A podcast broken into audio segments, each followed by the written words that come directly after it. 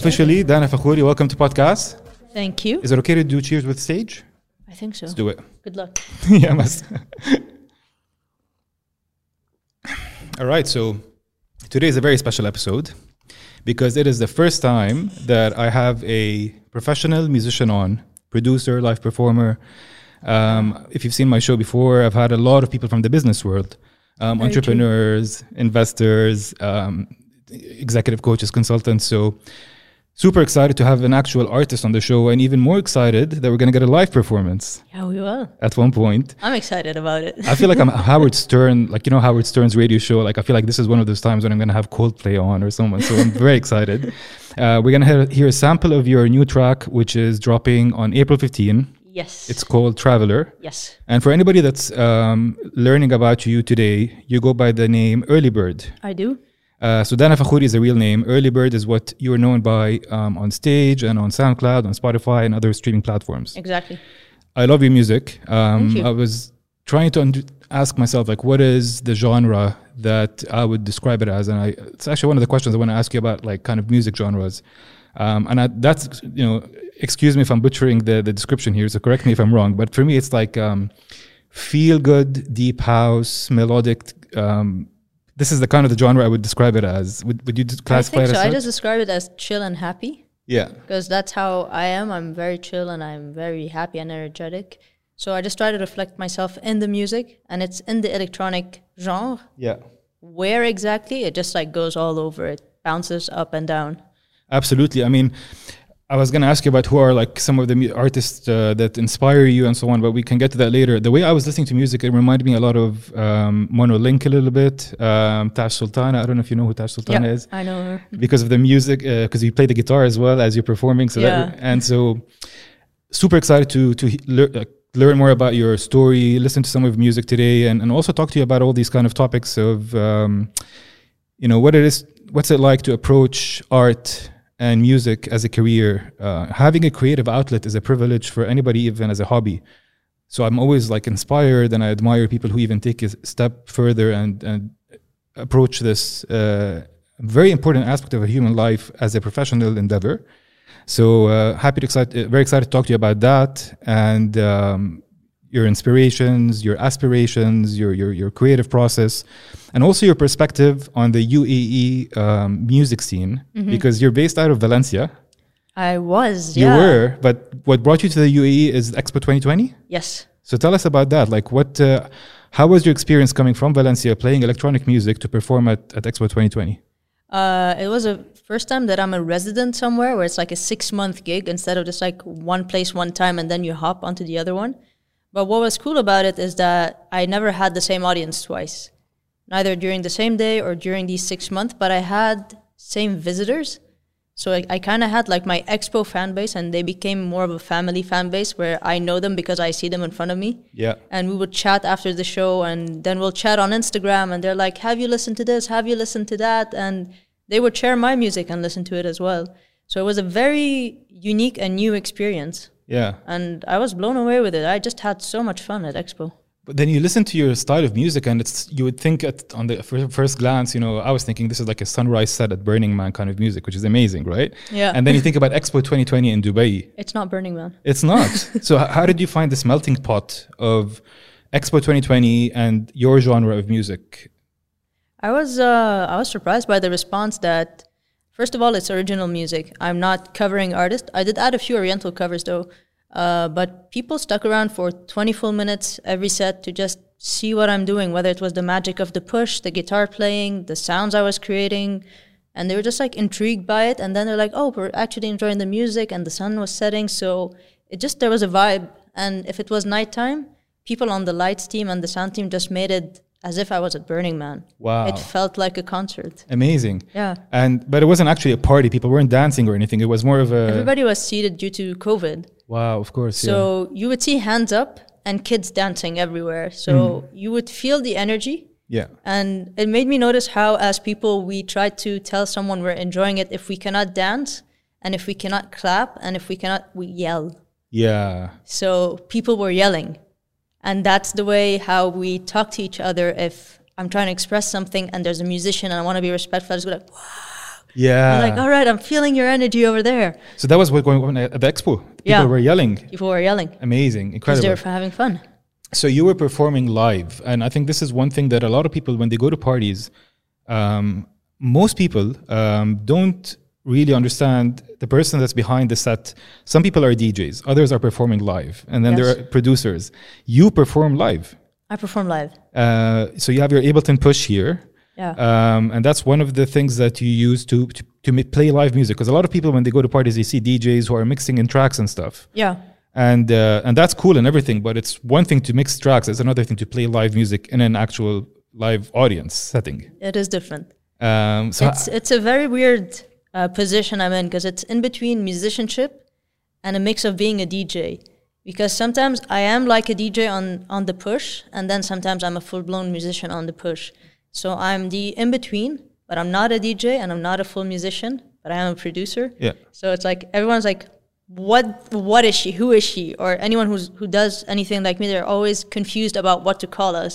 yeah, So we just call it electronic art or electronic musicianship because it's tracks.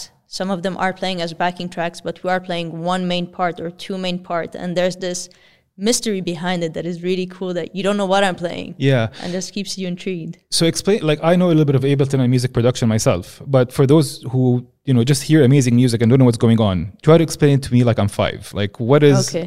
Yeah, go ahead. So if you're five, I'll tell you that uh, every square can create music. Yeah. But if it's off right now, there's nothing on it. So you see different colors. Yeah, Those are programmed to play different parts of the song. yeah. I'm just looking at the camera, make sure we're catching it. Yeah. All right.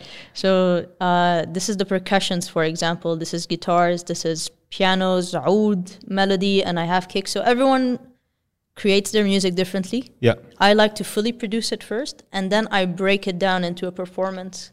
And when I'm performing, I'm remixing sometimes Uh huh. because I would listen to a track. I'm like, oh, this is such a cool track, but it's slow for what I want it to be today. Yeah. So I'll remix it to be faster. I'll remix it to be more in a party mode, a beat, and then I will do that remix live Nice. not just here play the music. Yeah. So the DJ would actually produce it the same way I do, but he has the decks or she has the decks, and she'll go like one, two, three, play the song. Yeah. She'll play. With, they'll play with effects. They'll play maybe with adding some more textures to it, but it's not uh, divided into different uh, stems.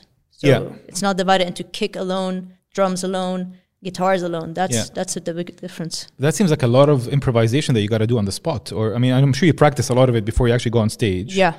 Um, but like, do you ever find yourself like uh, just like an actual sort of artist with an instrument? You know, f- realizing oh maybe something's offbeat or Oh yeah, I once played a whole solo offbeat because I couldn't hear the music. oh like you, you lost it on your headphones. I don't have headphones. I just play with monitors. Oh, of course the monitor is Yeah, right in front of you. And I told my, I look up and I'm like, I can't hear anything. I don't know where the kick is. oh my god. And I lost the beat and I lost everything. But I noticed people weren't aware of what was going on, so I just played the solo. They enjoyed it. I was like, no one noticed. Great, and Wow. kept playing. Yeah. so like visually, you're looking at the beat. Uh, No, it doesn't show me where I am visually. I just do Oh. it by ear. Yeah. Uh, and I do quantize it to one bar. So Yeah. if I do click at the wrong time, I'm one bar off. Right. Yeah. Yeah. yeah. Yeah. And it, it would synchronize everything else as well, right? As yeah, it- Yeah, yeah. everything goes away. One Oh bar. my god, what a mess! um, so I'm very curious to um, ask you about your creative process. Like, I tried a little bit of music production myself, and I always struggled. Like, do I start with the beat and then the melody, the musical signature, the chord progression? Do they do I do I start with the melody first, then the beat, or like? So, what is your process? Okay. And then, like, you know, I, I love the way that you name your songs. There's always like one word or short names that seem to have a meaning to the song itself and how I feel. So, like, what is your process from creating a track to naming it? So my process is about recreating a feeling, Okay. and I normally don't know how to say it with words. I can express myself with instruments, but never tell you exactly how I feel. And there's always a color scheme in my head, and I see visuals, and I try to make you feel in that time of place with the feeling I am feeling through music. Wow. That's amazing. little psychedelic, if you ask me. so you have a f an emotion that you are in your head seeing a visual representation of it, and then Yeah. you you represent that into into. But then you must have a good grasp of of of, of like uh, musical theory to be able to illustrate. Zero. Wow. Like so, is it all like uh, how do you say it? You know, asama. You know, Yeah, it's by ear. It's by feeling, by ear, with practice, and of course, a lot of experience. I know what blends together, what doesn't go together. yeah, Uh, but I am self-taught musician at the end of the day. Mm-hmm. Um, so I just try to recreate what I'm feeling, Mm. and I try to hope that you either feel it or go on your own journey with it. Type. I have a ton of questions to ask you, but before I do, I think let's take let's get an example Okay. of what this whole thing is about. So, uh, April 15, Traveler drops. Uh, the name of the track is Traveler. Yes. Dana Fakhouri is known as Early Bird. Um, so, would you play us? Uh, I mean, we're recording this session on April 13. What's the date yes, today? it's April 13. So the track isn't even out yet. I, I'm gonna get to have a. You're gonna get a sneak peek. I'm so excited. Better than the ones on Instagram. oh yeah, exactly. but then we're gonna release this- this episode after the actual episode. All right. So this is Traveler by Early Bird. Let's do this. Are you ready? Ready.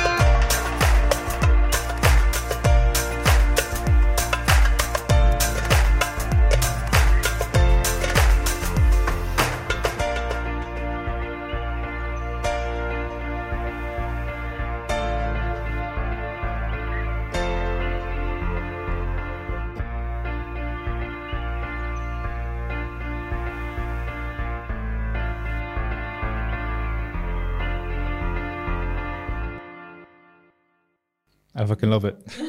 That's amazing. That's a good reaction. Oh my god. Dana, that was absolutely awesome. Ah, thank you. I love the Oriental touch. Uh, we were talking earlier about like Burning Man uh, as an example of like how I 'cause I went, went to Burning Man in 2018. Oh, cool. Uh, have you been? Never, but I've been told I should be there. You should perform there, I think. So this definitely sounded like a lot of the sunrise set uh, music that you would get at Burning Man because of this kind of uh, Oriental touch with house music. So how did you like? What explain to me a little bit more? Like, what was your state of mind? Like, how did you how did you wake up that day when you decided you're going to come up with Traveler? And how did the music come to you? So I was working on a cover of Ya Habibi Ta'ala. Fairuz? Uh, لا اسمها هان. Oh, okay. Yeah, yeah, of course. Yeah. And uh, I'm working on it with a kanun player called Renwa Numnum. So for Expo, I needed someone I knew with a kanun so I can get a few more recordings because Renwa was busy at the time or whatever. And uh, I have a friend who's called Ala who plays the kanun, and he came over. And I told him, I just need you to record a few things. And then when we were done, I told him, Do you have anything else on a D minor scale with the kanun? Because I want to do an extended remix Yeah. and uh, he randomly played an Arabic song. Yeah. And I said, wait, this is Yamsafa Wahdak. Oh, wow. And he said, yes. I was like, oh, this is one of my mom's favorite songs. And he just played it on a whim.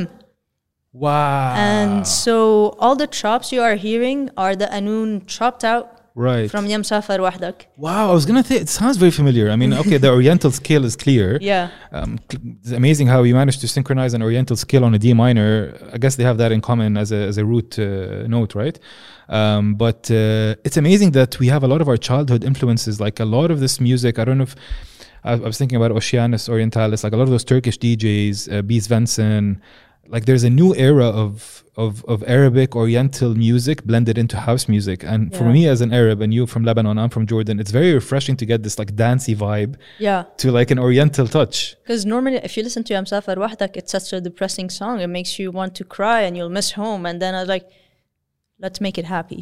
Oh, so Traveler is that, huh? Traveler is I felt very connected to the song as well because I've been traveling alone for a very long time Yeah. and it feels like a lone traveler that was the original name of the track yeah. but it felt so negative and the track is happy and uplifting because traveling could also be fun even if you're alone That's such an awesome story for what happens behind the track. And I think, like, for most people who see see a song on SoundCloud or Spotify, they play it, they see the name Traveler, like, oh, cool. They play, they may not even recognize Yam Safir Wahdak. yeah But, like, how do you, do you ever feel like I want to try to capture that story, but you, f- you, you struggle to communicate it because there's not, actu- not because of a fault of your own, but like, how do you tell the story of the song that you wrote on SoundCloud or Spotify? Because that's such an awesome, like, s- yeah background to the context of the of the song. I try not to I'll just name the track one thing that it actually means to me and then I do want you to make it your own Oh, I see. the same way you listen to any song and be like this reminds me of this time of this day of this feeling and maybe the artist didn't mean that but you made it your own Ah, I see. and then if i do get asked about it i will share my story as well Very cool. See, I would never I would think that you would want people to understand what's behind the story, but you want to make people make it their own. yeah definitely Fascinating. for me it's all about traveling and it's and it's how i re-get i reconnected with oriental music because as a kid i always like no not arabic music please don't play arabic music and as i traveled further and was further away from home and especially during lockdown when i was just a year and a half away from everyone Yeah. I started listening to Arabic music again because it made me feel connected to my parents, to what I missed, to some sounds I'm familiar with. Yeah. And uh, it just makes you feel something new. Yeah. and it makes absolutely. you, and it brings you back. And it made me want to invest into Arabic and Oriental sounds even more. So what made you decide to leave Lebanon and go to Valencia? I went to, yeah, I went to the States first, first and then to Valencia. Okay. I uh, I, w- I want to pursue music. And unfortunately, Lebanon is not doing well these days. Sure. So I needed to find somewhere else to express myself and somewhere else to grow beyond what I can uh, in Lebanon. And I went to do a master's degree in uh, Valencia. I did a master's degree at Berklee College of Music in music production, technology, and innovation. Yeah. Such a long name. I thought it's the same Berkeley from California. I had to look it up and realize it's no, a it's different the, it's the Berkeley. Berklee from Boston, the double E, the double E. musical one. but yeah. then so you studied musical production at Valencia at Berkeley's okay. Yeah. Uh, Cool. And I focused my whole year just on making music, collaborating, and being on stage. Amazing. That, that, that's all I wanted. So how do you? I have a couple of questions here because I know you also worked with Sofar.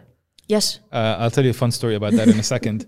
Um, as somebody who has this podcast that is just a hobby for me, like it's a creative outlet, I really do admire and I get very inspired by those who have similar hobbies, even more so when they take a professional uh, endeavor uh, into creativity.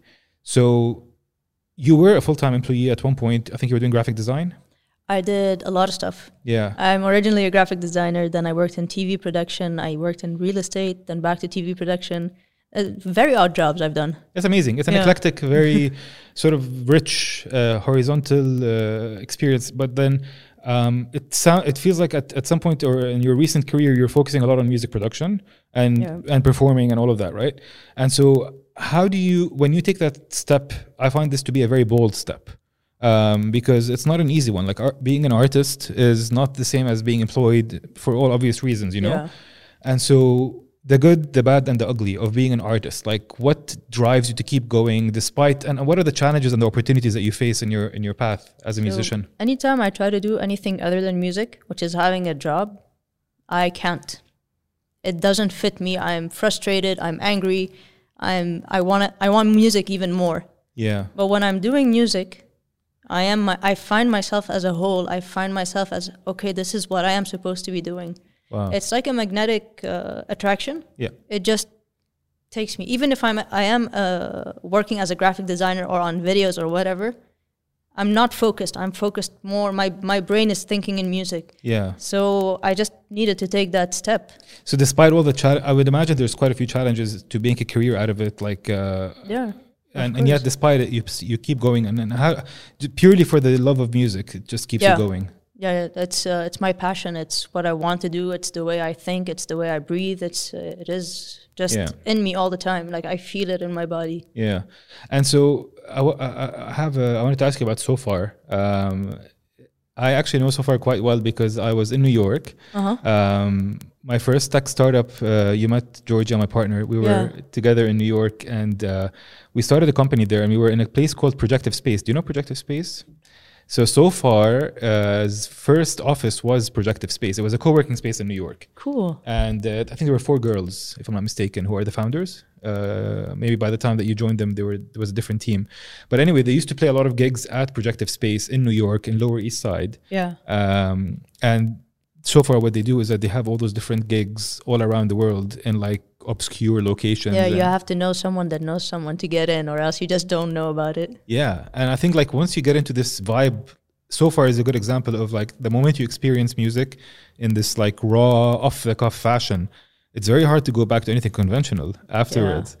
um, so I, I don't know what are these guys up to these days. So far, are you, are you still in touch with them? so i was with them in valencia yeah, uh, we had a team leader she uh, her name is saria Yeah. uh, and i met her at berkeley that was her project she wanted to evolve so far in valencia and i joined in as a sound engineer yeah, I had no idea what I was doing at the beginning. And Yeah. then I was like, oh, okay, I'm getting the hang of it. And uh, we're still in touch, but I don't know if the project is still active. Mm. Well, well, everything just stopped with COVID. yeah. We tried to keep it active, we tried to do a few things, but it's, it's not as much as you can do. And everybody was just online at the time, so it was hard to get anyone's attention as well. There was too Yeah. much noise, I think. And then we all moved out of Valencia. yeah. So I really don't know who's handling the project at the moment. I hope it's still going because we had a lot of fun growing it for two, three years. Yeah, I mean, every time we would wrap up work at uh, Projective Space at 7 p.m., there would be somebody like uh, fixing their amplifier and like setting up, and we always have a gig at Projective Space. So I thought it was a very cool like idea, and they ended up doing a bunch of gigs all around the world. Um, so yeah, when I realized you worked at so far, I was like, oh, that brings back so many good memories of New York. Um, Even for me, it's great memories. I just met so many random people that I would not on a daily basis, thanks to so far. Yeah, yeah. There's this whole like indie scene that's emerging. I mean, it's it's been going around for a while. Um, one of the things that excites me a lot as not just as a, um, I mean, perhaps maybe as a podcaster, but more so as a as somebody who enjoys music and art is, is like I don't know how much like you're keeping up with Web 3.0 and all this decentralized funky stuff, but Just composing all day. Like Just- I'm really not open to opening any tabs. no, but listen, I'll tell you something that's quite exciting that's going on. Uh, I know that you're not in it for the money or anything like that, but uh, it's great to see the creator economy in the online world start to. Um, the paradigm is shifting. So there's a whole, the whole YouTube centralized platforms creating content, allowing Yeah. you know famous celebrities to become even more famous and then a long tail of like amazing artists that that that are you know they enjoy doing what they're doing they just don't get enough attention in the what they call the attention economy and Yeah. all this like blockchain decentralized stuff i mean you probably hear a lot about bitcoin and all that jazz bitcoin behind me uh, but apparently it's supposed to also and i can't wait for that to start actually happening uh, opening up the space for a bunch of up and coming artists to become um, relevant and, and, and, and ha- to have an audience, even if it's a small audience, to be able to connect with them in a way that they would not be able to with today's YouTube and Patreon Spotify. helped that a lot, That's one example. Yeah. Yeah. especially for producers and artists. Now you get behind the scenes, you get to interact with the artist by just being a member or like believing in the artist, and it helped a lot. Are you on Mm. definitely. Patreon yourself? No. So, so the whole Web 3.0 uh, revolution is think about uh, Patreon 2.0. So rather than having Patreon be the middleman that will allow artists to connect with their community, but then you need Patreon to do it, the idea is that all these decentralized technologies will allow a bunch of artists like myself with my podcast, or you, you definitely you with your music. I mean, uh, much much more um, let's say advanced with your creativity um, to connect with your audience and to grow your audience without needing a middle. Um, Yeah. a middleman or yeah a, a platform to, to do that so uh, it's an exciting time not just for uh, people who are in it for the financials and the money but also for creators to to experience this shift in the paradigm uh, I know action. the, the the online world has shifted everything for us. yeah Like I know I would have such a harder time pitching myself right now than ten years ago if it wasn't for online. that's right Like it's, it's a i big even shift. if you think about it like i discovered you because lean shaman uh, tag me on LinkedIn. amazing by the way Like how how crazy is that? I think that's super awesome. Uh, she is a senior news editor at LinkedIn. This is the second back-to-back episode I give a shout out to Lynn, but like you know, credit where credit is due. She had- Definitely, she yeah. captured your your track, which is called uh, how do you pronounce it in French? Ephemer. Éphémère. I love that track. Uh, I think I've, I've watched the video like six times already. Thank you for streaming my music. Follow and subscribe uh, for more. Click that button. um, yeah, but it's awesome that Lynn has also captured. So what she, she's done in that one weekly wrap up is she captured a bunch of us, you know, up and coming artists in our each one in his own field. Um, and yeah, that thanks to on, I mean, people love to hate on social media. Yeah. I had a very uh, critical episode on social media, episode twenty two, just just last episode.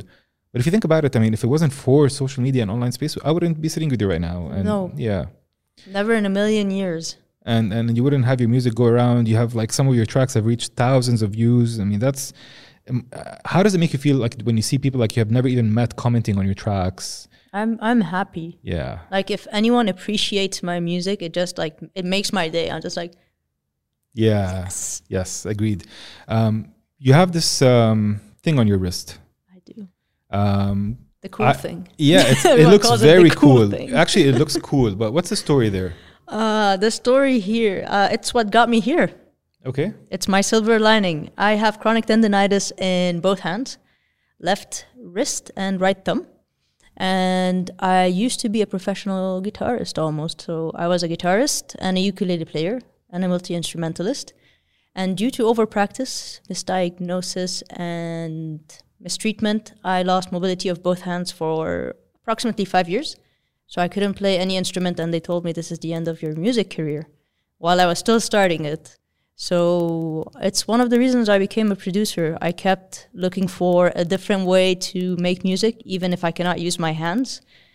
And slowly but surely, I found Ableton, I found electronic music, I found the push, I found different ways of staying in the industry and expressing myself without too much use of my hands. And it took me a while to reintroduce the guitar back on stage. yeah. I was gonna ask you. Do play the guitar quite well. I mean, you you you, you despite your injury, you still are playing the guitar to the extent that you can on stage.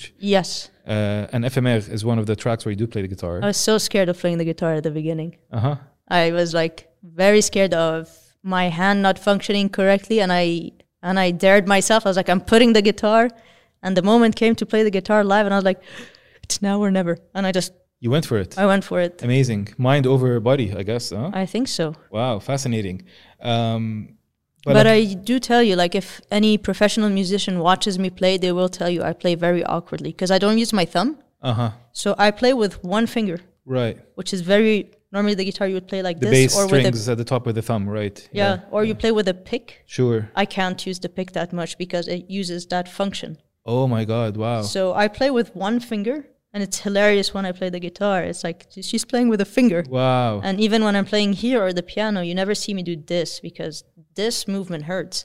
So you always see me playing like this Yeah. or like this. I actually saw your- your hand was almost shaking at one point as you were trying to use your thumb. I, I was wondering if that was it or something else. Maybe you were just nervous. um, maybe a bit of nerves or you'll never know. but yeah, I play like a sign of rock and no, but that that's amazing. Like you managed to work around. Uh, sorry to hear, by the way. I had a shoulder uh, situation as well, so I know how much it sucks to have like missed. I had a bad operation actually. Did you ever operate on it? no, no. Okay, I was uh, told not to okay. because But then you completely lose like 80% of the functionality. yeah, no, it's better not to. do. I mean, by through experience. Well, you said mistreatment though. I'm curious to know what it- how was it mistreated. So I was seeing a physiotherapist and a doctor, so a lot of painkillers. Oh, They told me wear a guard for a month and then do physiotherapy and play the guitar. yeah, I had that all like yeah, mumble Oh, yeah. jumbo was wrong. Yeah, I had a similar uh, situation. Um, it turns out, uh, yeah. So I had a, two types of painkiller treatments that were both fucked up. Uh, so one was the cortisone injections that I got on my shoulder. I was also told not to do those. So uh, they worked until like they didn't because then you ended up working out and lifting, feeling like the pain is gone, and all you do is just tearing your shoulder even more. Yeah. Uh, and then uh, yeah, I had a I had a period where that wa- I was prescribed opioids. Oof. and yeah they were heavy uh, so they and they were fun too so so that was also a period of my time that uh, that's that's behind me now but yeah i mean uh, turns out like uh, the only way to deal with these kind of injuries that come out of nowhere on your joints your your shoulders your knees and all that is just uh, anything that is natural um, i was talking the other day to my chiropractor she's saying a lot of it is just emotional uh, issues that manifest themselves in physical injuries in your joints and stuff and I was like, that's an interesting perspective. Hmm. Yeah, mine was over playing the guitar. It was not emotional. Straight up, just like yeah, over just- practicing. Just, over practicing. yeah, that's Yeah. crazy. Um, but like you still managed to work your, your, your way around it. yeah, despite but um, of I'll it. definitely give credit to four physiotherapists in my life that have brought my hands back. uh-huh. Uh, Abir Al Khatib, Cesar Daoud, Ala, and Serena. Those four people, without them, I would not be able to sustain myself. Are they based in Lebanon or Dubai? Uh, one is now in Cyprus, two in Lebanon, one is in between here and Lebanon. Yeah, Yeah. fascinating. Um, physiotherapy is, I mean, l- how old are you? 32. 32. I know you never ask a lady her age, but I don't mind. you look young as well, so it's fine. Yeah, this is the age where shit starts to go downhill, like uh, with your body and stuff. Like if you don't Yeah, watch out mine for it. started at 23. Yeah, same. I mean, as well. It's it's weird, but like you know, fortunately, you look very fit and healthy, and uh, it's amazing to see that you managed to work your way around it. I mean, this is also amazing. You watch these Oli- uh, Olympics, like uh, I mean, this is an extreme example. I'm not saying we're there anywhere c- near that, alhamdulillah. Um, but yeah, it's amazing how human, uh, how fascinating it is that the the, the, the human potential to work around disabilities, really bad disabilities. I mean, thank God we're not there, but like as a music uh, as a musician, that could be crippling, and you managed to work find a way around it, and you're you're performing just as good as any other musician. I would, I it- hope so. yeah, absolutely, hundred percent. So, who are your um, who inspires like from all the people that you've like when you think about your favorite musicians and where you derive your inspiration? Who are some of the musicians that you think about? I'd say I started with Nirvana. Ah, Like this is what what a coincidence! There's just a Nirvana album that happens to be. huge coincidence. We we did not plan this one bit. I did not choose it. No, Only the MTV Unplugged album behind you. It's only Uh, their their best album ever. best. Okay, so Uh, Nirvana. yeah, so I played Nirvana for like four years straight when I got the guitar. It's all I played Nirvana, Metallica. So I was very hard rock, uh, grunge, heavy metal, yeah, alternative rock, and then came the land of pop. yeah. So pop music is huge to me. Uh, Ellie Golding Of is course. a huge influence for me. When I discovered she's opening for Expo, She came to Expo. she opened. What? I did my best to meet her. It didn't happen. But all of my friends who were with me saw me perform the opening with her. So we projected the opening ceremony on a wall and we were watching it. And then Ellie Golding, and my favorite song of her is the song she's opening with, which is Anything Could Happen. Okay. and you just see me i don't know like just shoot out of my seat and start performing. I barely knew my friends. I, like I knew them for two days, Yeah. and they just saw me flat out perform the whole song. Ah, nice. What's Yeah. a Daft Punk one that she's done with Daft Punk? Ellie Golding and Daft Punk. There's I a. don't know it. Oh, I, I- I have I forgot the name, but it was one of my favorite tracks. I'll send it to you after the, the session Yeah. 'cause I forgot the name now. Cool. So Nirvana, uh, Ellie Golding. You want to hear a fun fact about Nirvana? Maybe I don't know if you know that fun fact actually. Let's try. it. Um, the drummer, what's his name? Dave Grohl. Yeah, the the, the um, Foo Fighters guy. You know, like with the smells like Teen Spirit, like "Itah, itah, itah," that sort of Yeah. the syncopated beat. You know where he got that from? No, Disco music. no way. Yeah. So I mean, I wouldn't be surprised with Dave Grohl. Like he's a madman in music. Yeah, so like it's such a cool sort of way to to, to syncopate or whatever the beat. And uh, he had a podcast recently uh, after the death of the Foo Fighters member. Who was it? Somebody died. Taylor recently. Hawkins. Yeah, I'm so bad with names, but yeah. So he was talking about how he, as a Nirvana drummer, was inspired by disco music. Um, and he gives he gives the example of "Smells Like Teen Spirit" as his. Uh, Wow. Yeah. Yeah, no, for me it's like a lot of pop, a lot of Nirvana and rock, and also classical music, soundtracks, uh, a- anything that communicates something to me. Hmm. I'll just listen to it. I listen also to a lot of electronic music as Yeah. well. And I listen to rap and hip hop and R and B, uh, just like a variety of Hmm. of sounds. And I don't want to name artists and leave some artist out, so I'm just gonna say Yeah. like all music inspires me. And clearly, a lot of the like music that you would listen to when you were a younger kid, the Arabic music and stuff. Uh, like like uh, you mentioned, the the Traveler track is inspired by a lot of the. Or, yeah, although I rejected Arabic music uh, as a kid, Yeah. uh, as a grown up, yeah, I'm like, yeah, Arabic music, I like it now. yeah, it's funny how it's like that, right? After you start traveling and you leave home, uh, you connect more with your roots uh, through music. You're through suddenly food. the most patriotic person you've ever met. You're just like, yes. yeah.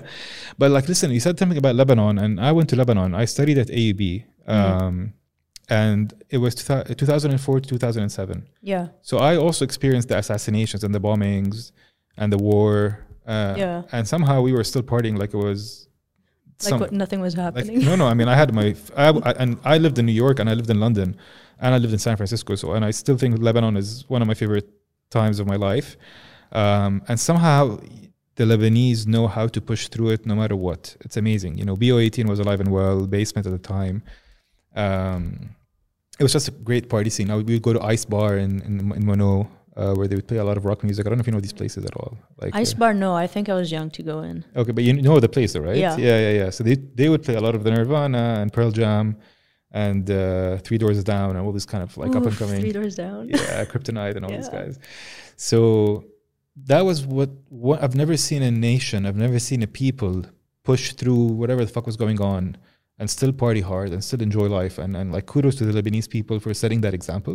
Thank Because every now and then you got to look up to, to somebody around you whenever you're going through adversity and be like, how do I go through my life? I mean, the Lebanese, if nothing else, they do set an example of just let's just have fun. Let's just chill out, relax. Yeah, fuck like- the rockets, fuck the bombs. Let's just do it. Don't be so serious all the time. Yeah, but still somehow it got it gets a little too daunting. At least at the point that you you were in Lebanon and you had to you felt like you needed to leave.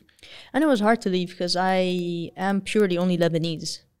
So applying for visas, applying for residencies, not so much welcome sometimes. Yeah, So it is very stressful also to be Lebanese trying to leave Lebanon and being rejected by everyone else. yeah, But Dubai accepts us, Dubai is Yeah. safe. So thankfully, I found a place where I can remove that sort of anxiety, unneeded anxiety off of my shoulders. So Khalas, you moved. You were- now you're relocated back to Dubai. So or not back. You relocated to Dubai now. Yeah, for now, yeah. Okay, Yeah. awesome. Because I cannot be under the pressure of another residency application. Yeah, I'm done. and listen, it's not a bad deal um, because it's a great deal. I was gonna say I've been here since 2007, and the scene has evolved in ways that I would have.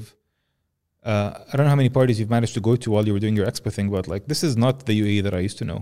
No, just by walking the streets, it's not the UAE we used to know. I've been coming here since 2002, so since I was 12, though, because my parents live here. Uh, it used to be only the Emirates Tower and one mall. That's it. And In then 2002, yeah. yeah, and then Dubai Mall and Mall of the Emirates and everything. And changing times right now. Indeed, um, I went to the party in Ras Al Khaimah, Yeah, uh, Groove on the Grass. How much you know about them? I see them a lot on Instagram. So I've been going to group and the grass parties since uh, since they started. I don't know. That was 2012, 2013. Love these guys. I love the they had the Nicholas Jar and uh, a bunch of other. They're, like- they're my vibe. I know they're my vibe, but I haven't had the ch- like. I've been here since Expo, and Expo ended two weeks ago, and now it's Ramadan, so I like haven't done anything in Dubai yet. All right, so brace yourself because this is not a country that I. Dubai is going through a renaissance, and not just Dubai. Actually, there is a whole renaissance going on in the region between Saudi. There are raves, there are festivals going on in Saudi Arabia. It's going crazy. It's going crazy. Um, so it's a great time to be alive. I mean, it's going to take time for it to actually feel organic and natural because I think, Yeah. uh, especially in Saudi, but like here, I gotta tell you, I've been I've partied all around the world. When I went to this part, and I've been to Groove and the Grass parties in the UAE. This particular last one that we went to in Ras Al Khaimah was uh, on another level. I mean, the, the vibe was great, the music was great. Bahramji was there. First time I even know about. I mean, I was surprised I didn't even learn about Bahramji until like a couple of weeks ago. But then the people were free. They were partying like as if it was Burning Man yeah, literally and that was amazing that there's you can tell there's a direction and there's a movement going on to just like let people party and have fun and enjoy the music and just catch up with the world yeah. Like the music scene did change here, and I see that change. I remember being here when I was uh, 22. I was like, okay, there's nothing for me to do here. That like you can't go to a bar and play. yeah now there's so many places that you can feel where oh this is my identity i can belong here with this niche audience or Yeah. i'm this uh, cover artist who plays rock i belong to these bars or and especially with el cercal it's it opens Yes. a lot of doors this is a very artistic scene that i've yet to discover and yet to connect with and yet to contact but you can tell there's a lot more culture growing here yeah al Sirkal is a great place too bad they don't play like music when you walk around like you don't hear music playing anywhere like no, that's- you have to enter you have to enter. Like I Yeah. buy a lot of my records from the record store over there. Um, yeah, a lot, not a lot of bars there too, which is unfortunate.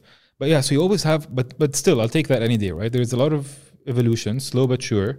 Um, one thing I I watched an indie Lebanese film in Al Sirkal. Like I would have never imagined watching that here. yeah. So uh, what's the name of the uh, cinema Aqil? Yes. Yeah. So my my one of my best friend's uh, girlfriend, uh, she used to work there. Um, Really? Yeah, and so and they're all into arts, and she's awesome. Um, she's now working at a podcast network company, and so there is, you know, that's amazing. In the UAE, you have like a lot of podcast networks coming up, Cinema Aqil coming up, Sirkal. Um, too bad we don't have like street musicians. I was going to ask you about street musicians in the UAE.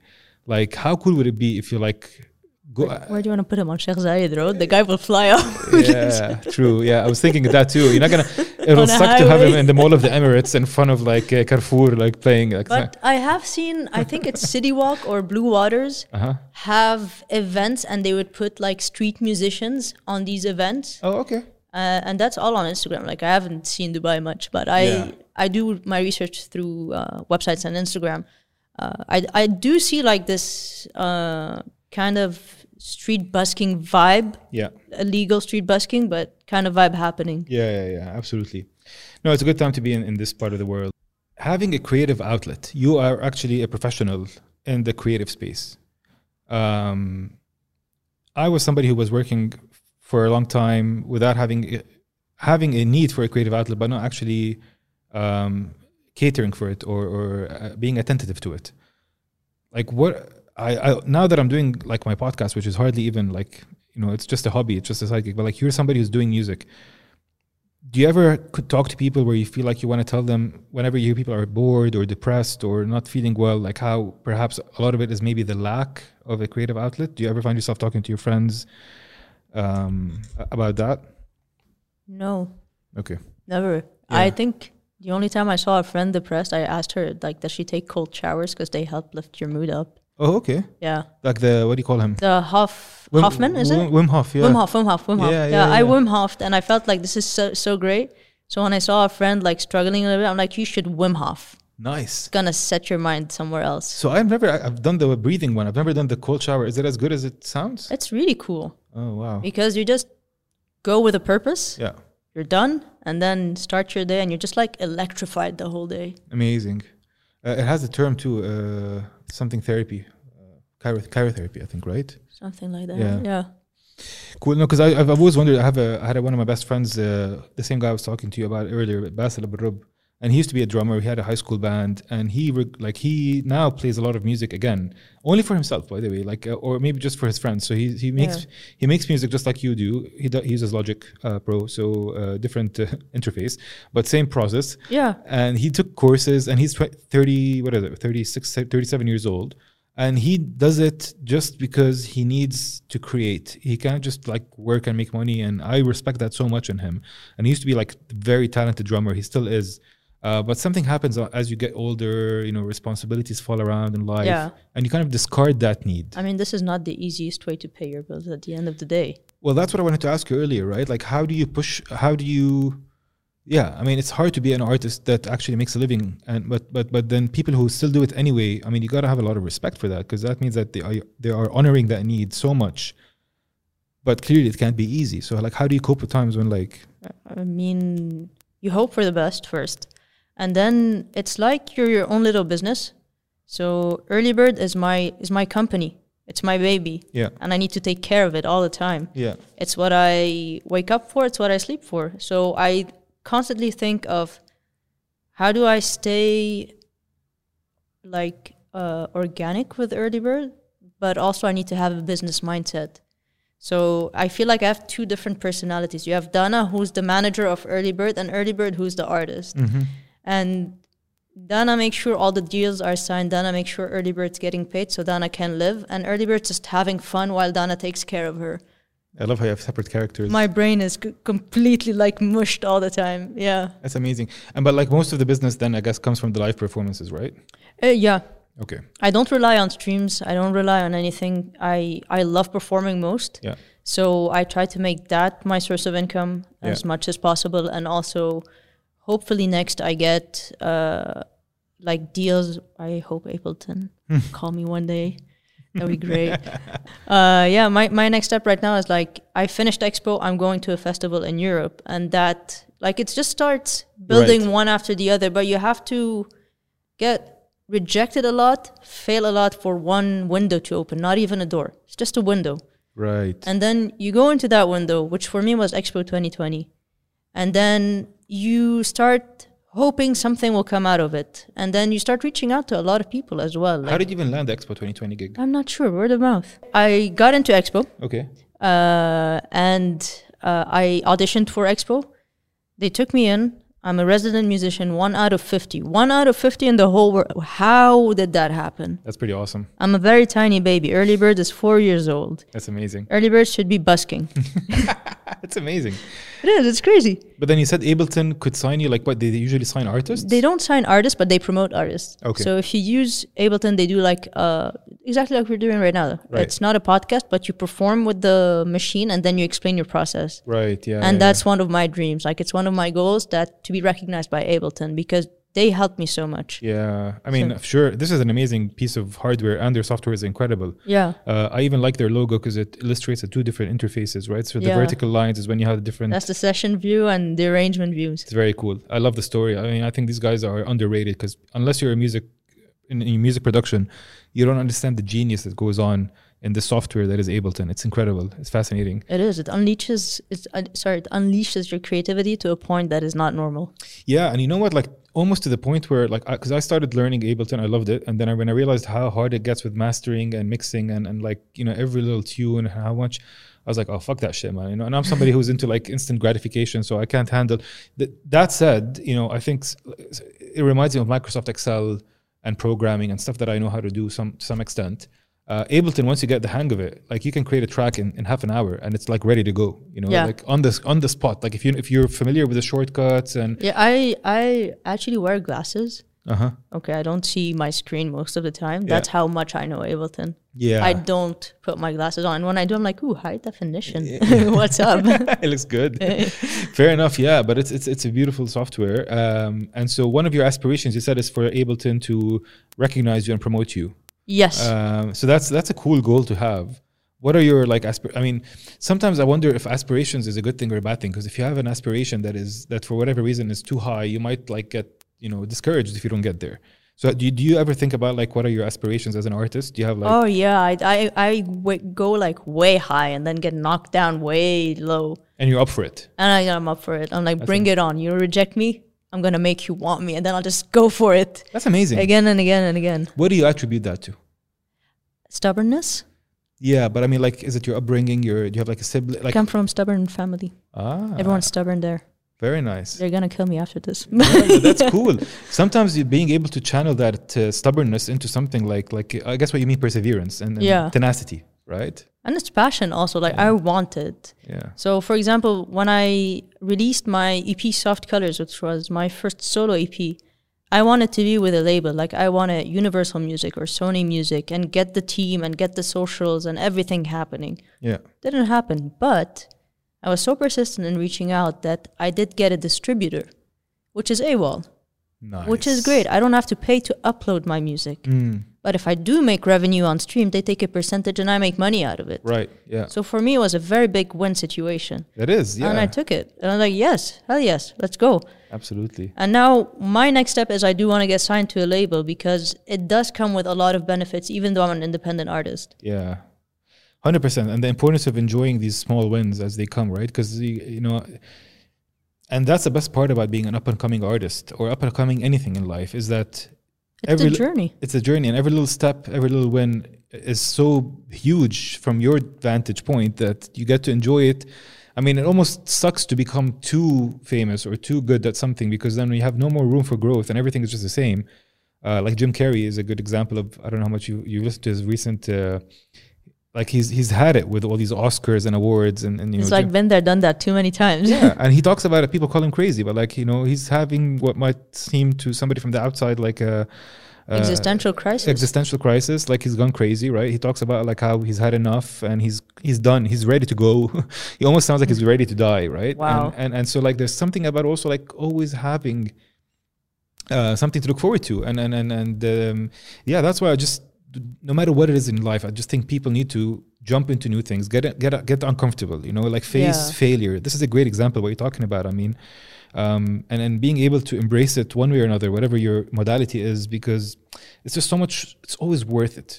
It is. There's so much beauty to ha- when you fail and you accept it, and then when you rise up again, and you don't know where you're going after that failure, but once you get that win, you're like, oh, this is So this worth is it. where it was leading me. Maybe at the beginning it wasn't as nice. Like you Yeah. cry about it, you you talk about it, and you're like, "This is not happening. I'm having such a bad day." Da da da da. da.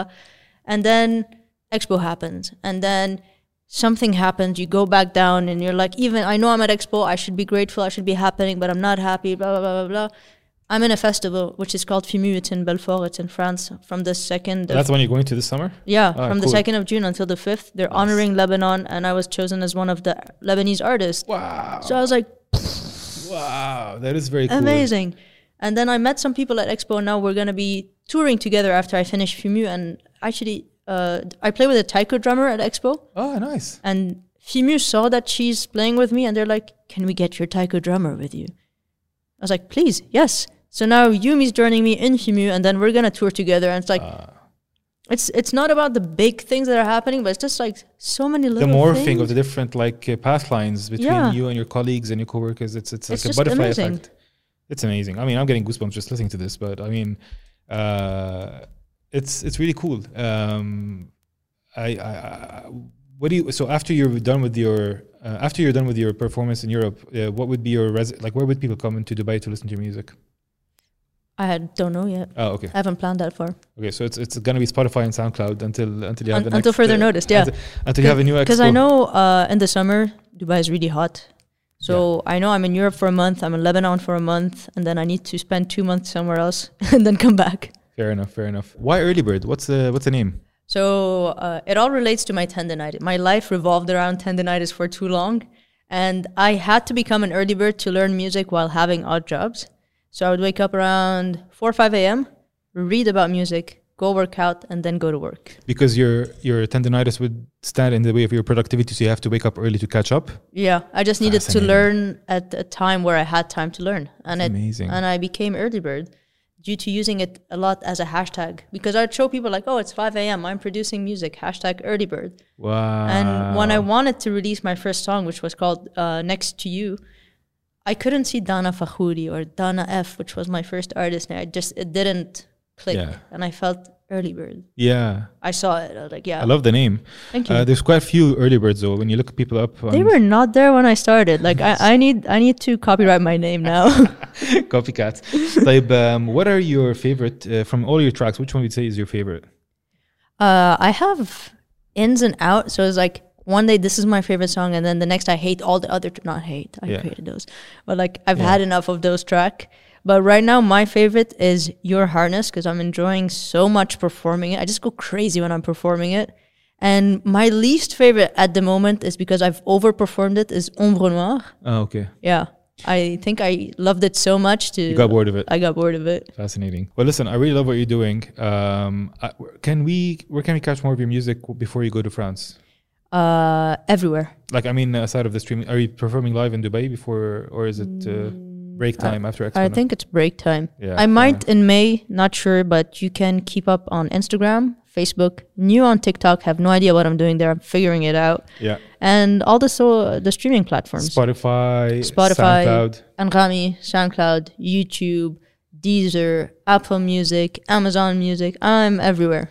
Early Bird is the name that you go with. April Yes. 15, Traveler drops. Yes. Check it out. Love your music. Check I it out, wish- share it, like it, subscribe, hit any button you find. Any button you Give find. me a shout out. Talk to me if you feel anything. Unfortunately, by the way, the the small but relevant follower base that I have are all people that would dig my music, most of them. So I think this is going to resonate. I already love your following. Ah, thank you so much. Really great to have you here. I appreciate you taking the time.